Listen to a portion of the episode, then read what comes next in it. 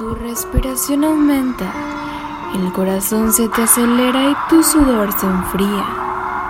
Eso es exactamente lo que una buena historia de suspenso debe generar en ti. Es por ello que si amas tales sensaciones, cuentos cortos que no son cuentos, es el podcast de suspenso ideal para ti. Escúchalo hoy Spotify.